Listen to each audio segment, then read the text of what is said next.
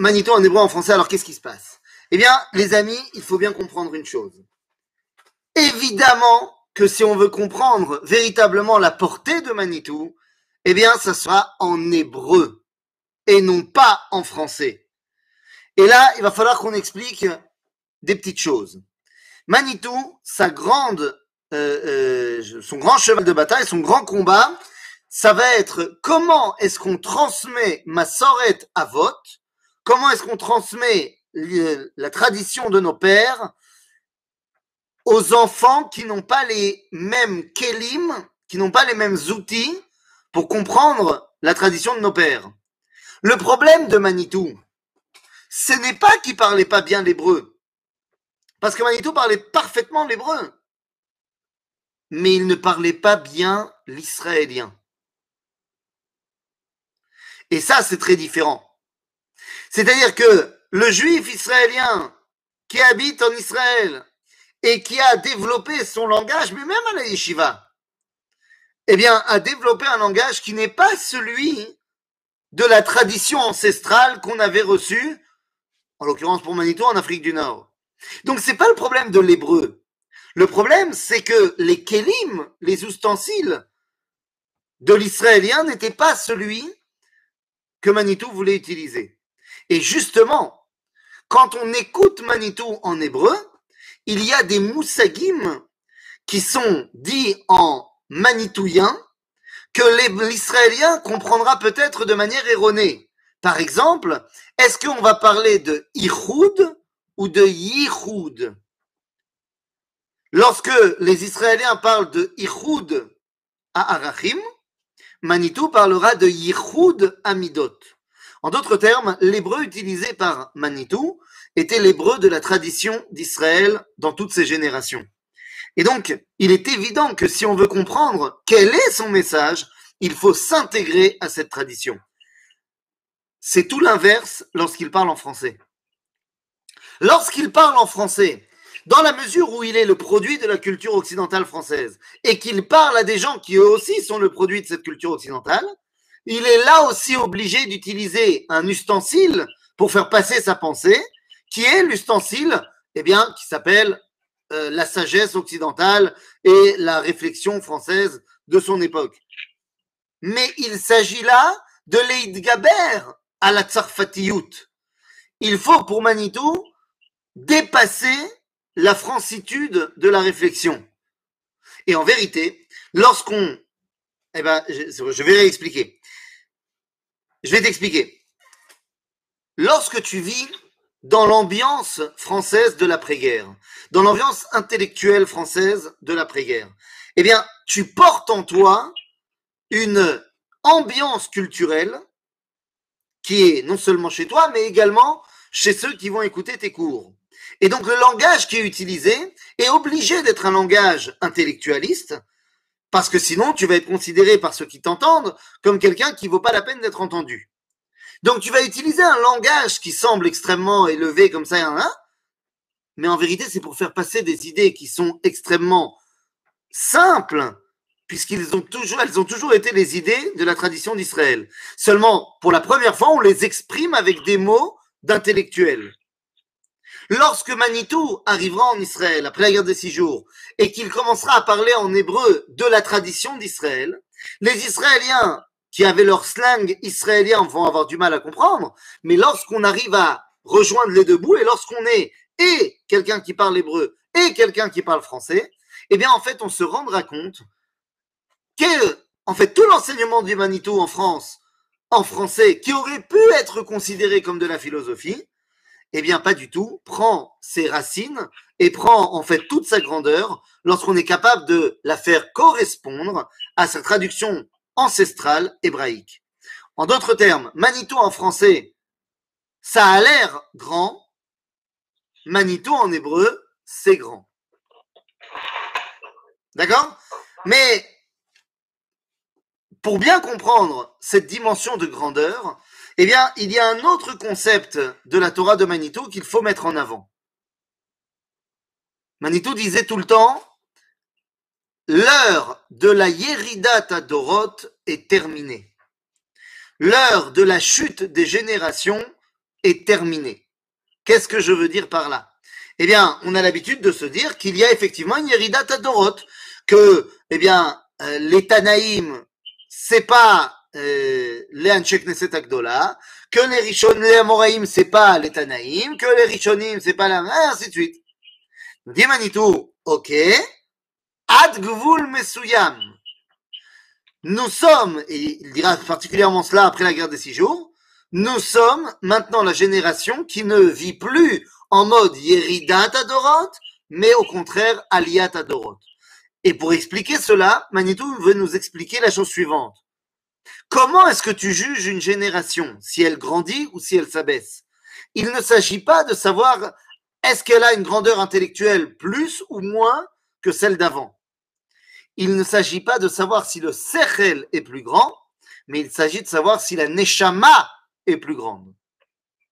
Or, nous dit Manitou, une neshama qui est rentrée en Israël et qui est rentrée à Jérusalem est fondamentalement plus grande qu'une neshama qui était en Algérie ou en Lituanie. Donc, pour Manitou, nous sommes la génération qui grandit au-delà de ses pères. Mais vous comprenez que cette différence de Neshamot, cette différence de monde, eh bien, c'est l'une des pierres angulaires de la Torah de Manitou. Il y a, ces dernières années, une grande question dans le monde des yeshivot, et particulièrement dans les yeshivot ichoniot, kipot srugot, de savoir est-ce qu'on peut étudier le Tanakh Begova Einaim. Je ne sais pas si euh, ceux qui ont des enfants qui ont déjà été à la Mechina euh, ou à la Yeshiva ou à la Yeshiva Tichonit se sont retrouvés devant cette situation. Est-ce que ces enfants, vos enfants vous ont posé ces questions-là ou leurs profs? Est-ce qu'on peut étudier le Tanakh et voir les personnages du Tanakh avec nos yeux actuels? Genre, oui, David Ameller, Batsheva, euh, euh on peut comprendre ça avec euh, le problème de MeToo euh, actuellement, et voilà, et en fait c'était pareil à l'époque, et ainsi de suite. Manito explique une chose fondamentale. Tanach begova enaim zeshtuyot bemitzagvaniot. Mais pourquoi zeshtuyot Ce n'est pas shtuyot parce que je ne peux. Il faut euh, littéralement, c'est des bêtises dans du jus de tomate. Maintenant, pourquoi est-ce que ce sont des bêtises? Pas parce que nous sommes moins intelligents ou plus intelligents.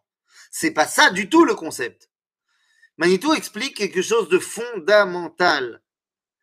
Pourquoi est-ce que nous avons du, nous ne pouvons pas, pas qu'on a du mal, mais nous ne pouvons pas comprendre véritablement les raisons qui ont poussé les actions de ces personnages qui sont mentionnés dans le Tanakh, c'est pas parce qu'on est moins fort ou plus fort, c'est parce que le monde dans lequel évoluent les personnes du Tanakh et notre monde est fondamentalement différent. Nous ne sommes pas dans le même monde. Qu'est-ce que ça veut dire on n'est pas dans le même monde? Eh bien, le monde de la Névoua n'a rien à voir avec le monde post-Névoui. Un monde dans lequel il y a la prophétie, il y a la présence divine, eh bien c'est fondamentalement un monde différent du monde de l'après-prophétie. Et donc, on ne peut pas juger les héros du Tanar, pas parce qu'on n'est pas des tzadikim comme eux. C'est pas que David Ameller, il était un Rocher Shiva fois mille. C'est juste que tu n'es pas dans la même ambiance mondiale, culturelle, rouhanite, tout ce que tu veux. Tu n'es pas dans le même monde. Et donc, tu ne peux pas comprendre non seulement quels sont ses penchants, mais quels sont ses eh, combats, quels sont ses hitmodédouillottes. Je vais vous donner un exemple tout simple. Aujourd'hui, prenez n'importe quel rabbin. Mais attention, hein, le rabbin de compétition, hein, pas pas le rabbin de quartier qui met une chemise des EI, attention. Je parle d'un rabbin de compétition. On admet tous que aujourd'hui, chez les rabbins, ça paraît une évidence euh, qu'aucun rabbin ne va faire de la Vodazara. Ça paraît barreau. Par contre, le même rabbin auquel tu penses, Yecholiot, ça peut devenir à l'esprit que peut-être, évidemment, c'est pas lui qui a voulu, pas lui qui a commencé, mais Yecholiot, chez eux, Kabel, un petit, un petit coup de la shonara? Yecholiot, qu'il va pas tout de suite se coincer comme ça les oreilles quand quelqu'un dans sa communauté le Shabbat va dire du mal sur un des, des représentants d'une des listes des élections euh, pour laquelle il n'a pas envie de voter? Yecholiot que les rabbinim aujourd'hui, pas ils font, mais chez où? La shonara? Euh, Ken, Yecholiot. Par contre, Avodazara, ma pitom. Eh bien, quand on regarde le Tanakh, c'est tout l'inverse. Prenez un homme comme Shlomo Amelech. Shlomo Amelech, Navi, prophète. Il va tomber dans la Avodazara. Et prenez un homme comme Achav, Melech Israël, qui n'était pas le plus grand des tzadikim. Pourtant, nous disent nos sages, dans l'armée de Achav, dans le royaume de Achav, personne ne dit de la Shonara. Les concepts sont différents à l'époque et aujourd'hui. Un monde dans lequel Dieu est présent, eh bien, c'est un monde complètement différent d'un monde où Dieu n'est pas présent, palpable du moins. Alors, comment on fait pour comprendre et essayer de comprendre ce que nous enseigne le Tanakh? Parce que Manitou disait que si on ne comprend pas le Tanakh, eh ben, si on ne comprend rien. Si je viens de dire d'un autre côté qu'il disait qu'on ne peut pas vraiment comprendre le Tanakh, eh bien si. Il nous reste quand même un moyen de comprendre le Tanakh, de comprendre ce monde dans lequel Dieu était présent. Comment? Eh bien, c'est ce qu'on appelle Torah Takabala. Mais attention, quand on parle Torah Takabala et Manitou, il s'agit d'une Torah Takabala normale. Ça veut dire quoi, Torah Takabala normale? D'ailleurs, Manitou euh, suivra énormément les enseignements du Rav Ashlag, Baal Sulam à la Zohar, mais lorsque Manitou enseignait la Torah Takabala ou disait aux, gens, euh, euh, comment d'étudier la Kabbalah, quel était le livre qui était euh, recommandé par Manitou pour être enseigné, pour comprendre les bases de l'enseignement, eh bien, c'était le livre Sha'are Ora. Sha'are Ora de Rabbi Yosef Tchekatilia, qui est en fait un chiour de Tanakh. 60-70% du livre, c'est des citations de versets. Pourquoi? Eh bien, parce que Torah Takabala, hein, c'est tout simplement l'explication dans un mode, dans un monde, post-prophétique de la, du ressenti de la vie dans la bouche des prophètes. Mais quand je vous disais qu'on parle d'une Kabbalah normale, eh bien, vous savez, dans la Torah ta Kabbalah, on a l'habitude de dire qu'il y a ce qu'on appelle, enfin, dans l'étude de la Torah de manière générale, on a l'habitude de, euh, de dire qu'il y a ce qu'on appelle le Pardes. Pardes, c'est les quatre dimensions de compréhension de la Torah. Pshat, Remez, Drash, Sod. Pour Manitou, l'étude du Pardès ne doit pas être le Pardès. Mais Manitou disait, il ne faut pas étudier Pardès, il faut étudier Sfarad. C'est-à-dire Sod, Pshat, Remez, Vedrash. C'est-à-dire, tu commences pas par le pshat, ensuite le remez, le drash et le... Non, commence par le sod Et c'est comme ça que tu vas comprendre le pshat, le remez et le drash. En d'autres termes, il y a ici une volonté d'être normal. Et c'est quoi être normal? Eh bien, c'est comprendre la parole des prophètes. C'est ça la normalité de ma relation à Dieu. Une relation sans connexion à Dieu, ce n'est pas une relation normale. Oh, vous connaissez les phrases de Manitou. Il y avait plein de phrases qui étaient très fortes. Euh, par exemple, en, en galoute, votre cache-route vous cache la route. Ou alors, quand on demandait à Manitou, qu'est-ce qui vaut mieux? Est-ce qu'il vaut mieux être froum? C'est comme ça, c'est comme ça qu'ils disaient les gens à l'époque. Est-ce qu'il vaut mieux être religieux à Paris ou alors faire des grillades de porc sur la plage à Tel Aviv le jour de Kippour? Eh ben, Manitou répondait, est-ce qu'on peut pas être normal? Et donc, cette Torah normalite, eh bien, ça va être toute l'ambiance de sa rencontre à Paris avec le Dalai Lama. Manitou rencontre le Dalai Lama. Maintenant, c'est pas il le rencontre de manière fortuite. Le Dalai Lama demande à rencontrer Manitou. Donc c'est quelque chose qui déjà doit nous mettre la puce à l'oreille. Et lorsqu'il le rencontre, il lui dit, Manitou lui demande pourquoi est-ce que vous voulez me voir? Et le Dalai Lama lui raconte et lui dit, regardez, vous les Juifs, vous êtes en train de sortir de votre exil. Nous les Tibétains, nous rentrons en exil. Je voulais savoir, est-ce que vous pouvez m'apprendre quel est le secret pour survivre à l'exil? Oh oh. Oh oh. Eh bien, à ce moment-là, Manitou disait Dalai Lama, Tibet, le, chef des bouddhistes de l'Inde, il dit Tov, si le Dalai Lama, le chef de cette spiritualité qui nous vient de l'Inde, Hodou en hébreu, vient demander aux Juifs comment est-ce qu'on fait pour survivre à l'exil, Kanire, que c'est le moment de dire Hodou l'Hachem Kitov, Olam Chazdo. Il s'agit ici de retrouver une ambiance normale. Maintenant, pourquoi est-ce qu'il met l'accent là-dessus? Parce qu'il vit dans une époque où il y a un nouvel ennemi à la normalité.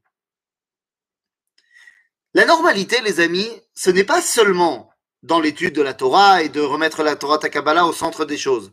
La normalité, c'est que mes actions ont une importance dans ce monde, tant les bonnes que les mauvaises. Or, Manitou vit dans une époque où, particulièrement en France, en Europe occidentale, mais Bichlal dans le monde, un nouvel ennemi se lève. Mais attention, un ennemi très dur. Un ennemi très dur qui a d'énormes représentants en France. Cet ennemi s'appelle, dans le langage de la Torah, Aletz. C'est quoi Aletz Teilim. Sefer Teilim, Perek Aleph, Pasuk Aleph. אשרי האיש אשר לא הלך בעצת רשעים, ובדרך חטאים לא עמד, ובמושב לצים לא ישב, כי אם בתורת השם חפצו, ובתורתו יהגה יומם ולילה. והיה קץ שתול על פלגי מים, ואשר פריו לא ייתן בעיתו, ועלהו לא יבול, וכל אשר יעשה יצליח. לא כן הרשעים, כי אם כמוץ אשר תפדנו רוח, על כן לא יקומו רשעים במשפט, וחטאים בעד הצדיקים, כי יודע השם דרך צדיקים, ודרך רשעים תאבד. Ok. Premier Télim, on nous met en, surbrillance quatre personnages. Le tzaddik, le rachat, le chata et le letz. Le tzaddik, c'est celui qui veut faire le bien, qui veut faire l'enseignement de la Torah. Le rachat, c'est celui qui a des valeurs, mais ces valeurs sont opposées à celles de la Torah. Le chata, celui qui faute, il a les mêmes valeurs que le tzaddik, seulement il se plante. Les trois personnages ont une takana. Et le rachat et le chata, évidemment le tzaddik. Avant le quatrième personnage, c'est Aletz. Ou bemoshav letzim lo yashav. Et il n'y a pas de takana pour le letz. C'est quoi le letz en français? Eh bien, aletzanout, c'est ce qu'on appelle la philosophie de l'absurde dire que rien n'a d'importance. Shum davar lo chashuv. Eh bien, ça, ça va être le grand ennemi de la deuxième moitié du XXe siècle. De dire que shum davar lo c'est le plus grand ennemi de tout. L'indifférence. Tu peux avoir une idée qui est erronée. C'est beaucoup moins grave que de dire shum davar en lo mashmaut. Rien n'a d'importance. Et donc, eh bien, ce qui est très très très important, c'est d'annuler les effets du let's. On a parlé avec Ellie lorsqu'on a mis en place le, le. Elle est là. Elle est là, mon ami. Eh oui. La Gada. On en reparlera évidemment à la fin du cours, mais dans son commentaire de la Gada, elle est plus rééditée depuis 10 ans. Là. Ah bah tu vois, c'est une pièce de collection, mon ami. C'est dur, c'est dur. Mais attends, attends, ce que, ce que je peux te montrer juste pour le kiff, en spoiler, parce qu'il y a plein de dessins, il y a plein d'illustrations, mais il y a aussi des photos. Ok? Et par exemple, quand tu vois.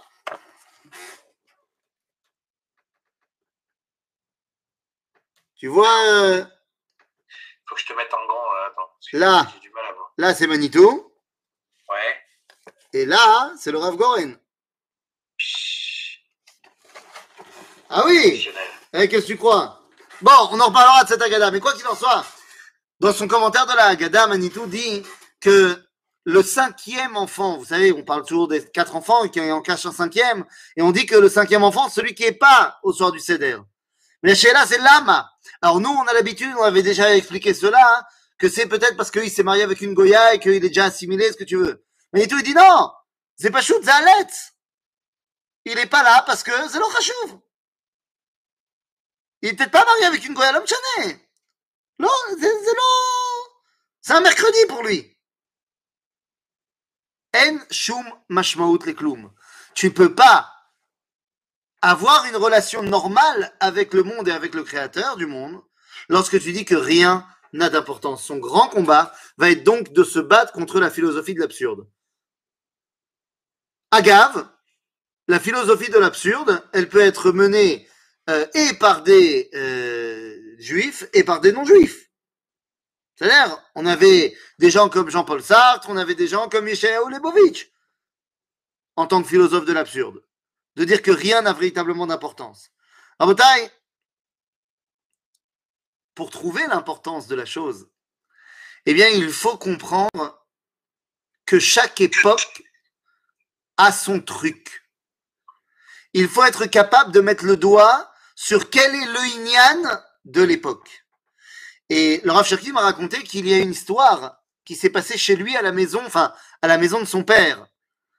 Manito était très proche du père du Rav Cherki et il raconte qu'une fois, il est venu chez eux à la maison et qu'il a dit au père du Rav il lui a dit, voilà, on vient de terminer, j'étudie avec un roug d'élèves, le Rav m'a dit, il avait 11 ans à ce moment-là, il dit, on vient de terminer avec un groupe d'élèves, on a fini d'étudier le Maharal de Prague. On vient de terminer euh, Derech Haïm. Derech Haïm du Maharal de Prague. Et il dit, maintenant, on va commencer, ça fait huit ans qu'on étudie ensemble, et maintenant on va commencer l'écouter Moharan, de Rabbi Nachman de Breslav. Je te parle de ça, années 70. Et là, le père du Rav lui a demandé, mais pourquoi? Il dit, et Manito a dit, parce que Ad Arshav, Zaya Zmano shel Arshav, Igia Zmano shel Moharan. C'est-à-dire que la Torah du Maharal, qui effectivement était restée dans les, dans les cartons, mamache dans les cartons, jusqu'à la Deuxième Guerre mondiale, après la Deuxième Guerre mondiale, tout le monde s'est mis dans les mondes de la Torah et des Yeshivot à étudier le Maharal. Et pouf, dans les années 70, on a commencé à étudier Rabbi Nachman. Reconnaître quel est l'enseignement qui est adéquat et propice à maintenant, eh bien, ça va être le grand travail de Manitou. Alors justement, c'est quoi ce momentum C'est quoi ce travail qui est propice à notre génération? Eh bien, on l'a dit tout à l'heure avec euh, ces deux compères lorsqu'ils créent l'école de pensée juive de Paris avec Lévinas et André Neher, eh bien, en fait, ils sont en train tout simplement, d'après les dires de Manitou, de synthétiser à Paris, avant de le synthétiser en Israël, mais de synthétiser l'enseignement de la Kabbalah qui nous dit qu'il faut unir Chochma, Bina, grâce. Et disait Manitou, Lévinas, c'est à Chochma. André Neher, qui toute sa vie nous a expliqué quel était le peuple juif et pas le peuple juif, quelle était euh, la pertinence du sionisme par rapport à la non-pertinence de l'antisionisme, Omer זה הבינה. ואני הדעת שמחבר ביניהם. Chochma, Bina Vedat, Levinas, André Neher et Manitou. Abotai, on a dit, il a eu deux grands maîtres, Monsieur Chouchani et Yaakov Gordin. De Monsieur Chouchani, c'est pas très clair combien de temps il a étudié avec lui, mais de Yaakov Gordin, il a étudié une dizaine de cours. C'est tout. Et pourtant, il disait Zeharav Ashkenazi Sheli Arishon. Parce qu'il comprenait qu'il ne pouvait pas arriver à une osmose de la Torah s'il n'avait pas également un Rav Ashkenaz qui lui apprenne cette tradition également.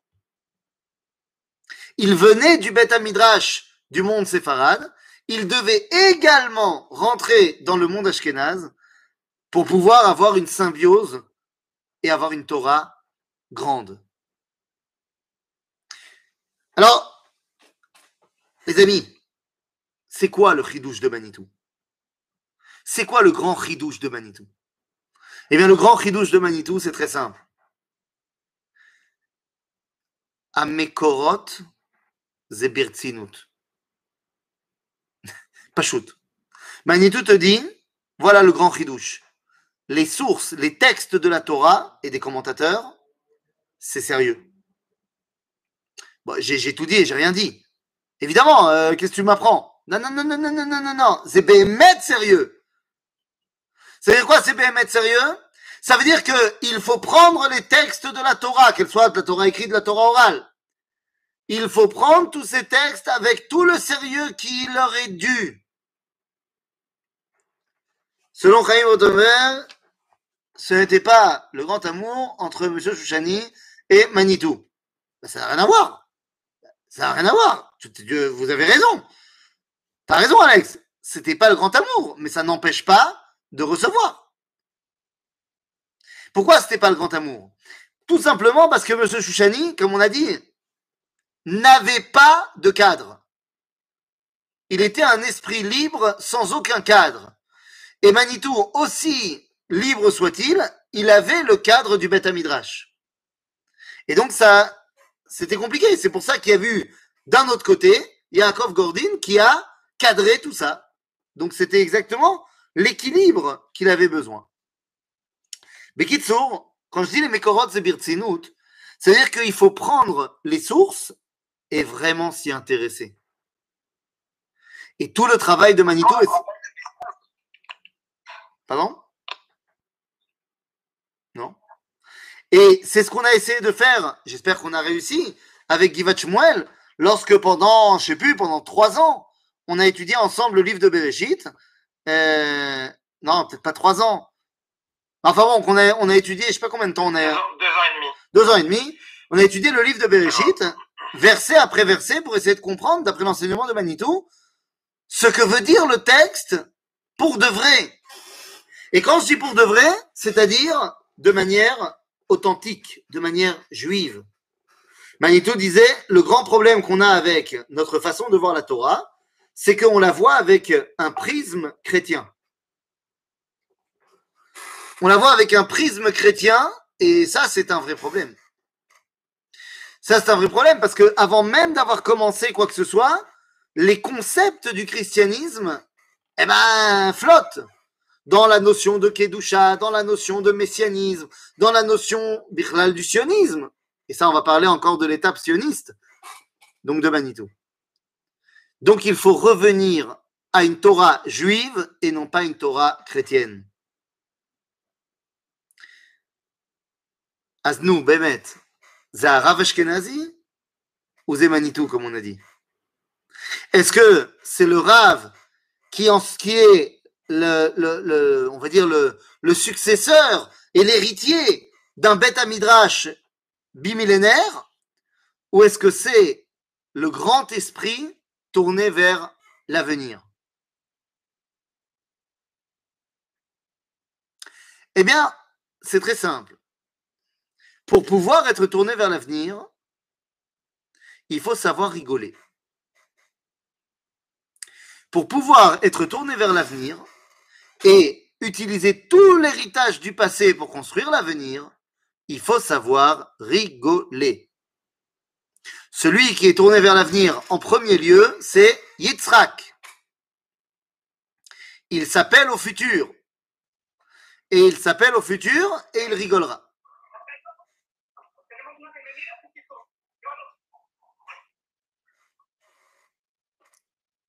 Et ainsi, Manitou disait Rav, Shelot Sochek ou Loretsini. Un Rav qui n'a pas le sens de l'humour, il n'est pas sérieux. Parce que si tu as véritablement l'amour de la Torah et l'amour des Mekorot, et tout le sérieux qui leur est dû, ah, tu ne peux pas ne pas avoir du sens de l'humour.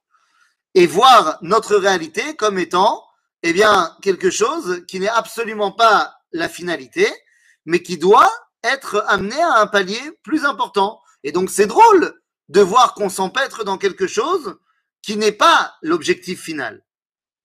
Rav ou Loritzini. Mais attention, tout ce qu'on vient de dire, eh bien, doit être rapporté, rattaché à la Metsiout. Lorsque le lorsque le Rav Manito a commencé à faire des cours en France, il faisait des cours mixtes, hommes et femmes. Et évidemment, ben, il y a plein de rabbins de Paris qui ont commencé à lui tomber dessus. Il a été voir celui qui était le Roche Arabanim de Paris, qui s'appelait le rabbin Eliaou Munk. Tout le monde connaît le Rav Munk grâce à ses livres bleus qui s'appelaient, enfin, s'appelle toujours la voix de la Torah. Moi-même, j'ai commencé ma Chazara Bitshuva grâce au livre du Rav Munk, La voix de la Torah. Très très bon livre que je conseille à tout débutant parce que le Rav ramène énormément de midrashim, d'explications. Et donc pour quelqu'un qui connaît rien, eh ben c'est super. Alors, donc, euh, voilà, je disais, euh, il a été voir le Rav Munk qui lui a dit, euh, voilà, Rav, je fais des cours et ils sont mixtes. Je sais que ça dérange le mainstream rabbinique, mais si je ne le fais pas, voilà ce qui va se passer. 1, 2, 3, 4, 5. Ils viendront pas en cours, ils vont se marier avec des goyim. Mais c'est vous qui me dites si j'ai le droit de le faire ou pas. Si vous me dites que je dois arrêter, j'arrête. Le Rav Munk lui a dit Donne-moi trois jours de réflexion. Et au bout de trois jours, Manito est revenu le voir. Et le Rav Munk lui a dit Ok, moutard, mais une condition que tu réussisses. Et nous sommes aujourd'hui tous les élèves, évidemment, de Manitou. Mais Manitou, ce n'est pas seulement l'épopée française, comme on l'a dit, évidemment. Si on doit revenir à un judaïsme authentique, eh bien, il ne pouvait pas rester en France. Il arrive en 1967, le Rav lui dit, eh ben, t'en as mis du temps à comprendre ce que je t'avais dit. Mais effectivement, il arrive en Israël parce que pour lui, le sionisme est une évidence de la Torah. Une évidence de la Torah.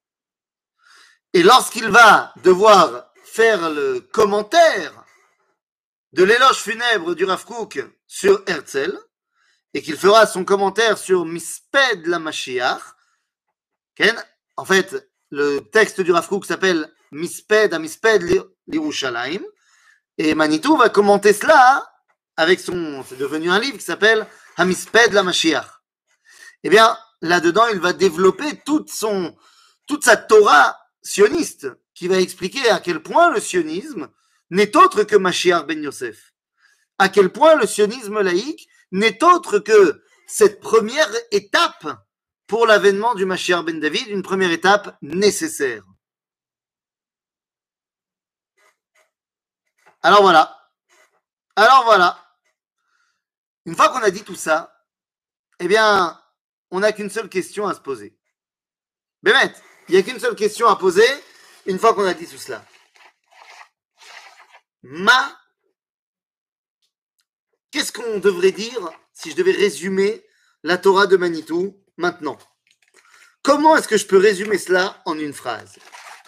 Alors Alex, tu dis, l'importance de la Torah des Toladot, des engendrements. Nous dit le Ravashlag, dans son commentaire du Soulam, que lorsqu'un tzaddik disparaît, le jour où il disparaît, la paracha dans laquelle il disparaît, c'est la paracha dans laquelle il n'a pas de chidouche à apporter. C'est c'est pour ça qu'il disparaît à ce moment-là. Et c'est absolument incroyable parce que la Iloula de Manitou, ben, c'est toujours durant la semaine de la paracha de l'Echlecha. Et toute la paracha de l'Echlecha, c'est Torah Tatoladot. C'est-à-dire que Manitou, il est à cheval entre Noach et l'Echlecha. C'est Noach, c'est toute la généalogie de l'identité chémite, Abraham, et l'Echlecha, le départ en Israël. Toute la Torah de Manitou, c'est Noach et l'Echlecha. Tout le chidouche de Manitou, c'est Noach et l'Echlecha. C'est quoi El no shum chidouche Tchouva, Shel Manitou lui-même. La réponse de Manitou, c'était de dire, évidemment qu'il n'y a pas de chidouche. Je n'ai rien apporté qui n'a jamais été que la tradition d'Israël, les Dorothées. Je n'ai rien apporté de nouveau. Je n'ai aucun chidouche. Tout ce que je dis, c'est tout simplement l'expression de la tradition juive depuis, depuis Moshe. Mais on peut dire que c'est celle qui, la, qui caractérisait peut-être le plus. Non, mais exactement.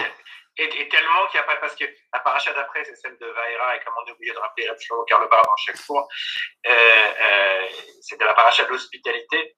Et donc, c'est difficile de se dire qu'il aurait apporté aucun chidouche. C'est pas pour changer de sujet, mais sur. Mais c'est exact. Et pourtant, c'est probablement celle qui le caractérisait le plus. Mais c'est exactement ça. C'est exactement ça.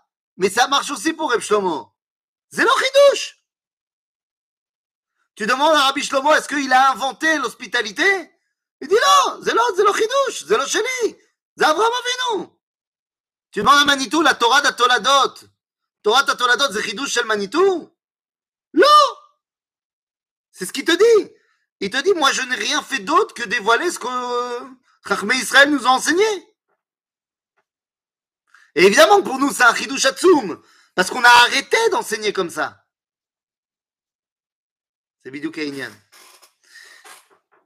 Le Rav m'a dit que juste avant la mort de Manitou, dans les quelques jours qui ont précédé la mort de Manitou, il lui a posé la question Marshav Ashlav Abba. Quelle est la prochaine étape? Et Manitou a répondu Ashlav Abba Zeyeshurun. Nous avons terminé avec l'identité de Yaakov nous sommes en train de terminer avec l'identité d'Israël. En d'autres termes, nous avons terminé l'identité religieuse d'exil. Nous sommes en train de terminer l'identité nationale. Maintenant, nous pouvons passer à l'identité de Yeshurun, qui est le message à donner à l'humanité. Zéouzé Manitou. Peut-être que c'est pas pour rien que cette année, l'année dernière, juste avant le Corona, pendant le Corona, on a dévoilé une rue au nom de Manitou à Jérusalem.